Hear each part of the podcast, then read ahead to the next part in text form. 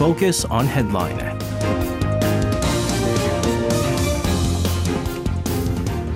Right, let's take a look at what major issues are making the headlines today on Focus on Headline. For this, joining us in the studio today, we have Che Ji-hee and Chung Ye-in. Guys, welcome back. Good evening. Good evening to you guys. We are going to start things off uh, with President Yoon uh, naming a new unification minister, also a vice culture minister today in a reshuffle. Uh, this, of course, included other ministerial posts and 11 vice ministers as well. Ji, you're going to start us off. Uh, tell us uh, who they are. Right. So, Presidential Press Secretary Kim Dae-gi announced the ministerial and vice ministerial appointments at a briefing at the presidential office in Yongsan earlier in the day.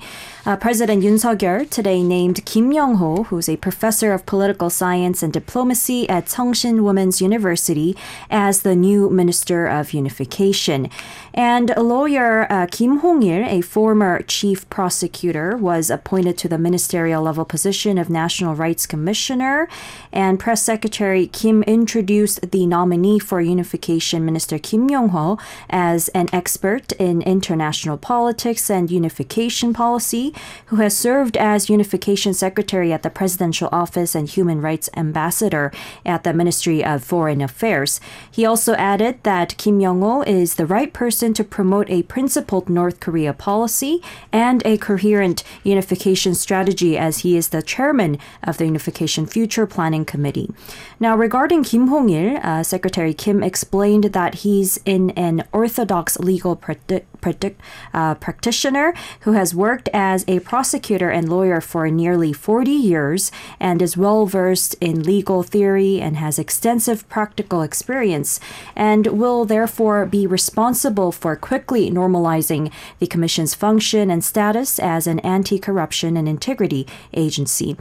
Uh, meanwhile, the current head of the Ministry of Strategy uh, Strategy and Finance's Budget Office, Kim Won-sup was selected to serve as the second minister, and Cho Sung-kyung, the current presidential secretary for Science and ICT, was appointed as the first minister, and Oh Young-ju, the current ambassador to Vietnam, as the second minister, and Moon Seung-hyun, the current ambassador to Thailand, as the vice minister for unification. Now, a surprise pick for the second vice minister for the culture ministry was Jang Mi-ran, like you mentioned earlier, who's a former weightlifter and professor of physical education at Yongin University. Uh, Han Hun, the current head of Statistics Korea, was appointed Vice Minister of Agriculture, Food, and Rural Affairs. Im Sang-jun, the current Secretary for National Issues in the Presidential Office, was appointed Vice Minister of Environment. And Lee Sung-hee, uh, a researcher at the Korea Labor Institute, was appointed Vice Minister of Employment and Labor. Uh, this others include Kim Ho-jin, Administrative Secretary of the Presidential Office, and Bae Kwon-guk, uh, Secretary of the Ministry of Land, Infrastructure and Transport were appointed as first and second deputy ministers, respectively. And Park Song-hoon, the current National Planning Secretary, will serve as Vice Minister of Oceans, Maritime Affairs and Fisheries. And Oh Gi-young, who's the current Chief of Planning and Coordination at the Ministry of SMEs and Startups, will serve as Vice Minister. Uh, and Kim Chae-wan, a former professor at Seoul Cyber University, will head the National Civil Service Human Resources Development Institute. Again, a long list of names here. Uh, we did expect a major reshuffle coming since uh, it's been uh, slightly over a year since uh, President Yoon Suk-yeol took office, and there was a lot of speculation. Even even at the I guess uh, the start of the the second year of uh, President Yoon Suk-yeol's administration, they were saying there was going to be some reshuffle. There was no hints mm. as to whether or not that was going to happen come May. June came towards the end of June. Now we are seeing obviously a major reshuffle. And for our listeners who are tuning in overseas, if this is an unusual thing, it's not. It usually does happen. There's a whole lot of reshuffle that happens uh, after the uh, the first year of the administration. Uh, in the meantime, the government held a meeting for fiscal execution this morning to discuss the status of the Korean government's budget execution in the first half of the year and lay out future execution plans as well. Uh, Ye-in, you have more on this. Right. So the Ministry of Economy and Finance hosted the third meeting of vice ministers for government budget execution, where the attendees from various ministries, including Ministry of Education, Health and Welfare, Land and Transport, Culture and Tourism, and more, gathered all together to discuss how much of the government's budget has been executed and how much will be spent in the latter half of this year. So presiding the meeting, the second Vice Minister of Economy and Finance, Choi Sang-dae, shared that the government disbursed 289 trillion won in the first half of this year and will timely execute government projects to support civil life and economic revitalization in the remaining months of this year.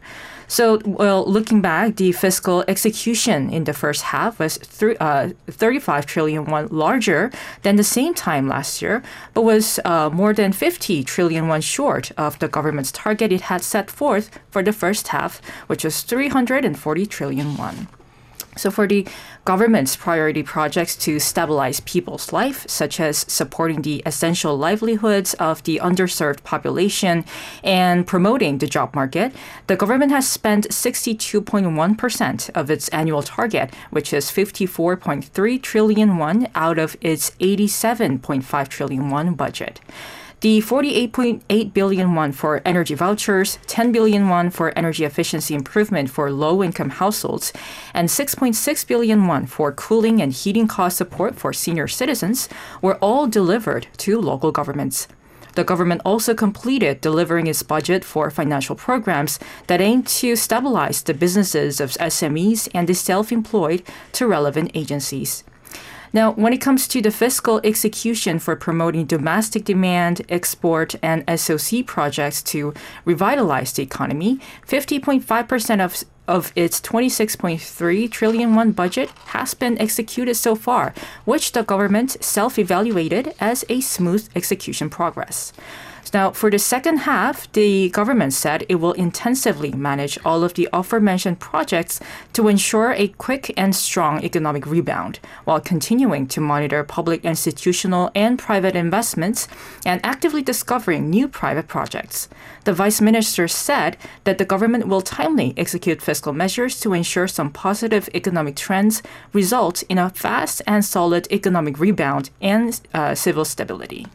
Now, in the meantime, we're going to talk more about money because the Yoon administration called for continued belt tightening this time for 2024 for healthy fiscal management. Now, the National Audit Office uh, also launched an audit to make sure state funded research projects are being carried out properly. Gee, you have more on this? All right. So on Wednesday, President Yoon gathered some 80 top government officials and ruling party leaders to set forth a blueprint for next year's budget. Now, the government is looking to continue minimizing spending next year as it is doing this year. And Yoon said such a stance has proven to be the right course as global credit appraisers have shown some positive rea- reactions towards this. Now, last month, Moody's Investor Service affirmed its AA2 uh, credit rating for South Korea with positive comments on the government's contractionary budget policy. However, there were key areas that the government did want to focus spending on, such as national defense, uh, R&D, and welfare, as well as running official development assistance assistance programs uh, that reflect South Korea's global status. Now, the meeting also comes as the top office has been emphasizing the importance of not squandering taxpayers' money. In fact, a recent audit conducted earlier this month revealed that there had been more than 1,800 instances of corruption involving civic organizations that misappropriated funds made up of taxpayer money during the past three years. Uh, President Yoon promised not to let this happen again in the future while ensuring the money is spent efficiently. Now, after more coordination with related ministries, the budget proposal will be submitted to the National Assembly in September. Now, meanwhile, the National Audit Office has launched an audit to ensure that research and development projects funded by the state budget are properly run. Uh, some uh, auditors were sent to 11 organizations, including the Ministry of Science and ICT, to begin the on site audit, and the audit will run until the 16th of October. Now, the purpose of this audit is to propose improvement measures to ensure the professionalism and fairness of national R&D projects. Now, for the Yoon administration, uh, we mentioned how after the first year, the first year is sort of, I mean, it, it's the, the you know transition period, uh, and the, the consensus was that in the very first year of the Yoon administration, there was a whole lot of dealings uh, done when it comes to diplomacy, and so what we saw was, uh, you know, improved relations with Japan was, I guess, one of the major ones. Uh, we've seen uh, further improvement on relations with the United States as well, which is why we've seen this trilateral alliance between South Korea. US and Japan. Now, the consensus right now is going into the second year now. Not only did we see this whole reshuffle in the ministerial level,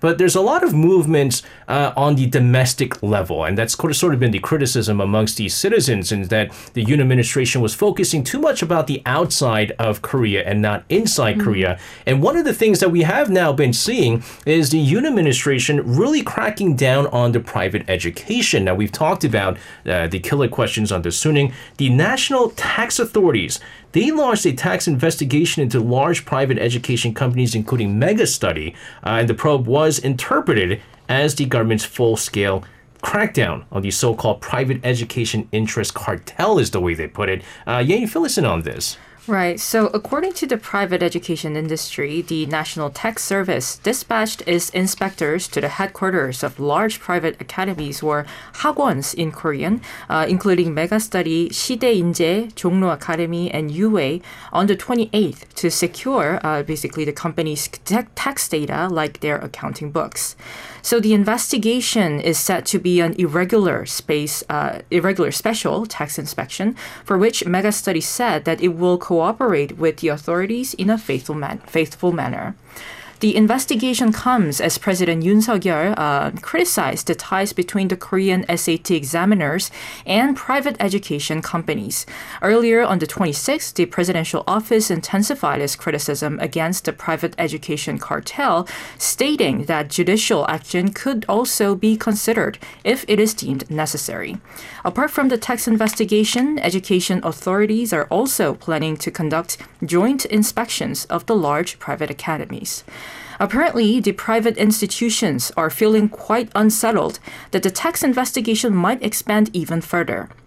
So some industry insiders are worrying the probe will target other hagwons as this investigation is coming at a highly unusual time from uh, the regular tax investigations they've been receiving every year.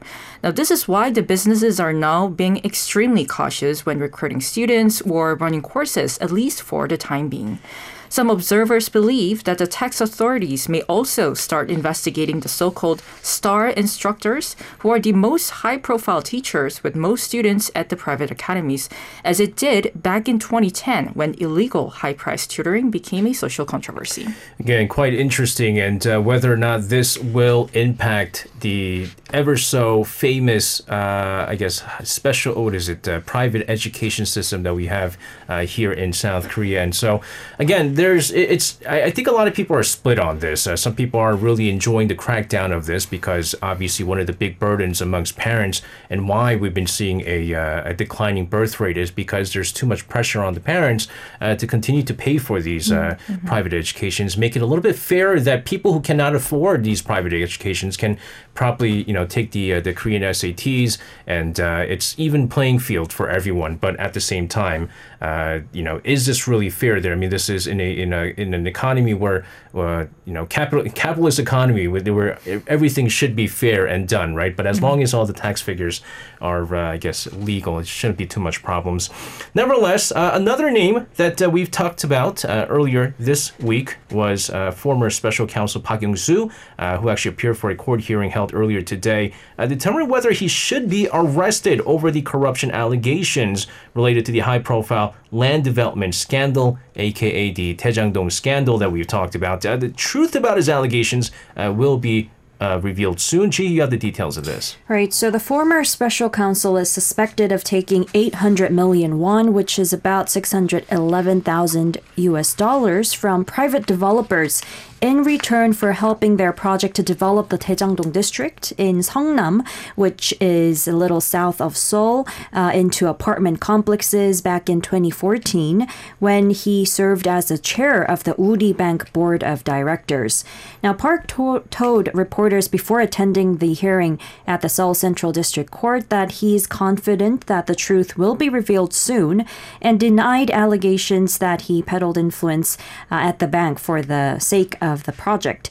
Now, a court decision is expected to come out as early as tonight or early the next day, and prosecutors also suspect that uh, Park conspired with his former assistant Yang Jae-sik, and both were promised profits of some 20 billion won and two properties. And later, the promised profits allegedly uh, decreased to 5 billion won after the bank's role in the project was reduced. Now, Park is one of the prominent individuals involved in the so called 5 billion club. Uh, they were each promised 5 billion won by asset management firm Hwacheon Daeyu, which gained astronomical profits from this project. And other figures allegedly include former ruling party lawmaker uh, Kwak Sang-do and former prosecutor general Kim Soo-nam. And Park gained fame after investigating the corruption, as we know, a corruption scandal involving former President Park Geun-hye uh, as a special counsel in 2017. We're going to be talking about another uh, court case here, and this is a name that uh, we haven't heard in a really, really long time. Kim Ki-chun, uh, he's the former chief of staff to former President Park Geun-hye. Uh, he's been acquitted after charged with falsifying the time of report to the president on the very day of the Sewol ferry disaster. The consensus is that the downfall of the former Park Geun-hye administration uh, was sparked by this very tragic uh, incident here in South Korea. So, uh, Yang, tell us more about the details of this. Sure. So uh, it's been nine years and two months actually since the ferry tragedy happened, and five years and three months since uh, Kim Ki-chun was indicted by prosecutors. So today, the Supreme Court confirmed a remand decision that judged Kim innocent, who was charged with creating a false official document. Now, Kim was indicted in March 2018 for submitting false information to the National Assembly regarding the time when former President Park uh, received a wire report and whether the reports were made in real time on April 16, 2014, the day when Sewol ferry disaster happened. The courts of first and second instances both acknowledged that Kim's response to the National Assembly was a false official document and sentenced him to one year in prison and two years of suspension of execution. However, the Supreme Court sent the case back to the Seoul High Court in August last year, intending an acquittal. Now, after the reversal and remand, the court judged Kim innocent in accordance with the Supreme Court's decision. The prosecutors appealed the acquittal again, but the Supreme Court dismissed the prosecution's appeal, saying that it had identified no problem with the remand decision. Kim is also being tried alongside former uh, Culture, Sports, and Tourism Minister Cho Yun-sun on charges of creating a blacklist, so-called, uh, to intentionally exclude cultural organizations from receiving government funding.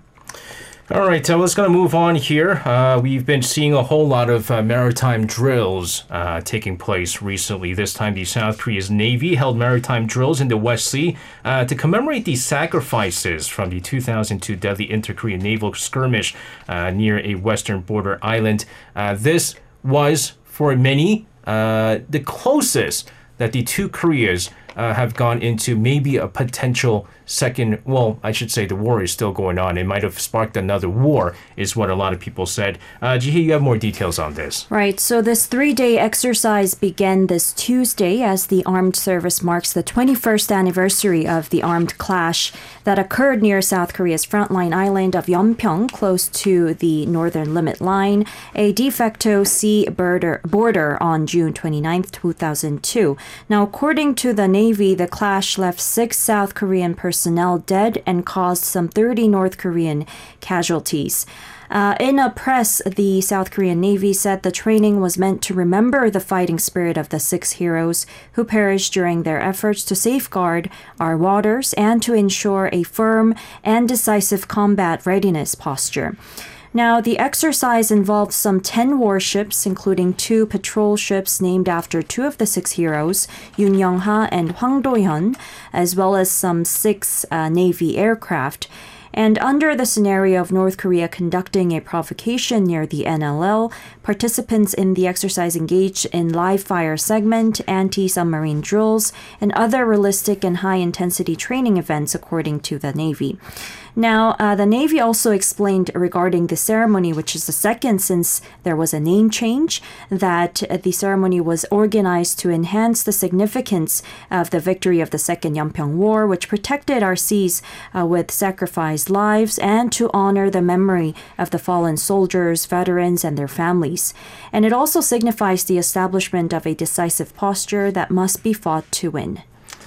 Now, I, I don't know if you guys remember uh, this particular incident happening uh, back in 2002, but uh, the, there was a lot of what happened was this was around the time that the, the World Cup was going on, the Korea Japan mm-hmm. World Cup, and the, the Korea Japan World Cup, I believe, uh, went on from May 30th to June 30th. And uh, by the time, I mean, Korea was already knocked out, but still, there was like the World Cup fever and so forth. And then there was news that broke out in regards to this. And there was a lot of big concerns that during the time of the World Cup, although the final was taking place in Japan, that uh, a potential war was going to break out. But mm. I do remember uh, the, the high tensions there. And it really was very, very close. The two Koreas were very, very close to an all out war there. Uh, speaking of which, let's move on here. The nuclear consultative group, an expanded deterrence group established by Korea and the United States in response to North Korea's nuclear and missile threats, is expected to have its first meeting soon, while discussions on sharing North Korean missile information between South Korea, the United States, and Japan are also reported nearing completion as well. Yanni, let's get more on this. Sure. So, South Korea's ambassador to the United States, Cho Hyun-dong, told reporters at a press conference in Washington, D.C. on Wednesday local time that the Allies have made progress toward holding the very first meeting of the Nuclear Consultative Group, or NCG, which was derived from the Washington Declaration. Now, this comes as Korea and the United States are sharing relevant information and discussing countermeasures closely at all levels, while North Korea is threatening to launch a reconnaissance satellite after a failed launch in May. Now, the NCG was established during South Korean President Yoon Suk-yeol's visit to the United States in April to discuss joint planning and execution of nuclear operations between the two countries. Initially, it was reported that the NCG would be headed by the deputy defense ministers. But in order to ensure the agreement between the two leaders is fully implemented, the National Security Council, or NSC, of the two countries will take the leading role for now. Further co- coordination is needed on who will lead the meetings and how they will be conducted. Now, the first meeting is expected to take place in July, with the two countries aiming to hold it as soon as possible and now working to finalize the timeline. However, it is reported by some media that holding the meeting at the beginning of next month might be difficult. The NCG will be launched as a bilateral consultative body between Korea and the United States, and while the possibility of including Japan in the NCG or forming a uh, like a separate extended deter- deterrence group between the three countries continues to be raised, there have been no concrete discussions so far. During the meantime, discussions among military officials on sharing North Korean missile warning data in real time among the three countries are expected to be concluded soon as well. Now, the, during the press conference on the same day, the uh, the ambassador also shared uh, that the, uh, Korea and the United States are closely discussing other international issues, such as the Wagner Group case in Russia. He said, "quote Strategic communication and consultations between the two countries are also ongoing frequently, and immediately after the Wagner incident, the allies directly communicated and exchanged views between their high-level officials, even on weekends." The U.S. side has reportedly provided Korea with NATO level intelligence cooperation on the Wagner Group uh, situation. He highlighted that the Korean government, uh, Korean embassy, the U.S. NSC, and the State Department have been in close communication, including during Secretary of State Blinken's visit to China and the ongoing threat of provocations from North Korea. Yeah, the whole thing with the NCG is quite interesting because when they decided that they were going to be forming this group, uh, right off the bat, there was a lot of questions as to whether or not Japan was going to be a part of this. But what they were saying is that this was something that was formed out of the West, uh, the Washington Declaration. It happened between uh, the summit between the leaders of South Korea and the United States, and that Japan was not part of this meeting. And so having Japan part of the NCG is not right, was what a lot of the watchers were saying. But obviously, the way that the United States really want this to happen is to get both South Korea and Japan part of this whole trilateral alliance that we keep talking about. So even though uh, you know this uh, NCG might be just between uh, South Korea and uh, the United States. Like Yane said, there is uh, some consensus that there might be another group that's going to be formed Right. uh, that includes uh, Japan as well. Uh, speaking of which, uh, South Korea and Japan uh, agreeing to revive the $10 billion currency swap agreement during a meeting of their finance ministers in Tokyo today. Gee, let's get the details of that. Sure. So, amid thawing diplomatic ties and accelerated economic cooperation, the two countries' finance ministers Choo Kyung-ho and Shunichi Suzuki agreed to resume the currency swap following an eight-year hiatus. Now, the swap deal was uh, will provide tools for solidarity and cooperation in foreign exchange and finance among countries, uh, not only with South Korea and Japan, but also with the U.S. that share common values. And the deal also expands the safety net of foreign liquidity among advanced countries with free market economies to include the financial and foreign exchange markets of Korea. Now, it will be a U.S. dollar dominated swap, which means that Korea can borrow dollars from Japan in exchange for Korean currency at a pre agreed rate in the event of volatility in the financial markets and other emergencies. Uh, Japan has an indefinite and unlimited full time swap agreement with the US, while Korea's cur- currency swap accord with the US expired in December 2021. And for Seoul, the revival of a currency swap with Japan was not urgent. Uh, it rather symbolizes efforts to restore economic cooperation, according to officials and market observers. Well, they noted that Korea possesses a sufficient level of foreign reserves, uh, that totaling to some 421 billion US dollars as of the end of May, and the amount was down by four, uh, 5.7 billion dollars from April, but it still ranks the country ninth in the world in terms of the size of foreign currency reserves. Now, this level is also more than two times larger than the short-term debt that Korea owes other countries, which is estimated at uh, over 173 billion. So, and in particular, Korea's external assets amounted to 1.21 trillion dollars as compared to external liabilities of 665 billion US dollars as of the end of March, meaning the country loaned 356 billion dollars more than it borrowed from other countries. So all these figures indicate that the currency swap deal with Japan uh, is just meaningful in a symbolic way, and it really was wasn't urgent for South Korea. And uh, as we know, the currency swap deal expired in 2015 between Korea and Japan as they quarreled over historical matters.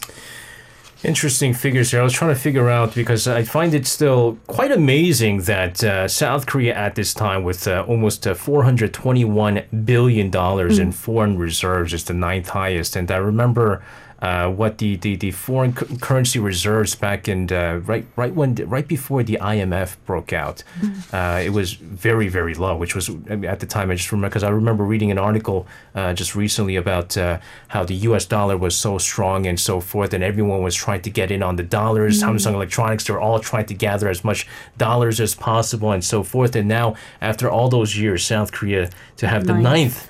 Most when it comes to foreign reserves. It's uh, quite quite impressive there. Let's uh, talk weather this time. It is always concerning when we're talking about weather so much on our program. Uh, it is monsoon season.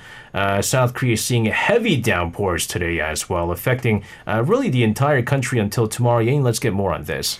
Yes, so heavy rainfall of 30 to 60 uh, millimeters per hour is expected throughout the day in the central regions, including the metropolitan area, with expected precipitation of 150 millimeters. So uh, the southern regions and Jeju-do Island will also see heavy downpours with expected precipitation of 250 millimeters as the rain moves southward. As of 4 p.m. today, heavy rain advisory and warning are in place mainly around the central area of the peninsula. On Friday, uh, which is tomorrow, rain is expected to fall in most parts of the country as well, uh, especially in the southern region and Jeju-do Island. According to the Korea uh, Meteorological Administration, heavy rainfall of 30 to 60 millimeters per hour, accompanied by gusts of wind, thunder, and lightning, is expected in the southern region until the 30th afternoon and on Jeju-do Island through the night on the 30th. With heavy rain expected in a short period of time, uh, now authorities recommend staying away from streams and rivers that are prone to flooding, of course. Already, multiple incidents were reported today throughout the country where heavy rain has caused damages of flooded houses and factories, blocked roads, and soil runoffs. It was even reported that, uh, which is a tragic incident, a person in his 60s who had went missing on the 27th after going out to open the water gate of a repair facility in Jeollanam-do province was unfortunately found dead this morning. Currently, the landslide alert for central and southern provinces at caution level is still in place as rain pour is expected to continue further.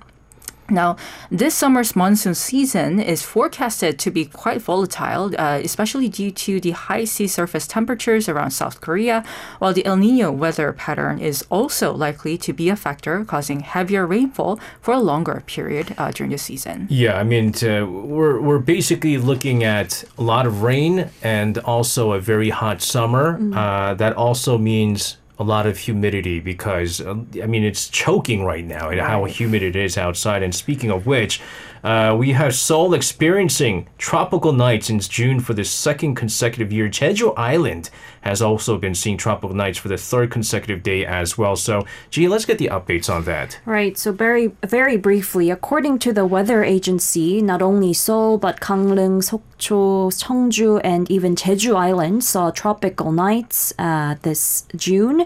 And as we know, a tropical night is defined as when minimum temperatures hit 25 degrees Celsius or above, and that's between 6 p.m. and uh, 9 a.m. the next day. So, Jeju Island, like you said, has also experienced the warmest nights of the season for three days, uh, from the 26th to the 28th. And Seoul saw its first tropical night two days earlier last year, but uh, uh, uh, last year compared to this year, but experiencing a tropical night in June isn't really common, and this is the second year the country's capital is experiencing it. Gee, I don't understand how you're wearing a hoodie right now. Long But sleeve. I, I want to explain, but on, in summers, you know how there's strong air conditioning indoors Right, right. usually?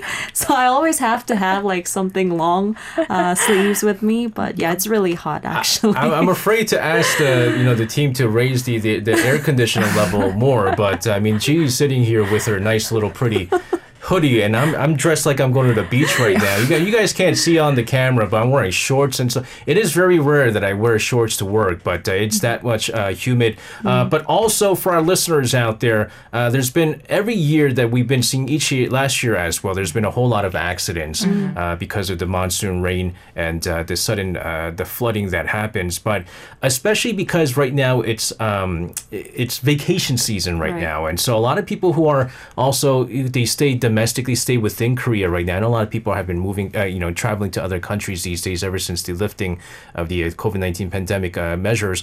But creeks are a very popular destination uh, here in Korea, but for our listeners, you have to understand that even though it might not be raining at the time during monsoon season, there's a whole lot of accumulation of rain from other parts of the creek, and out of nowhere there will be a sudden rush of these rainwater uh, towards the creek, and there's when uh, a lot of people end up drowning uh, here in Korea. So for all listeners out there, if you guys are planning to go out to the creeks, please, please, please uh, practice caution and also during the monsoon season, try to avoid a lot of these rivers or creeks and the waterways and even the beaches as well as much as possible there.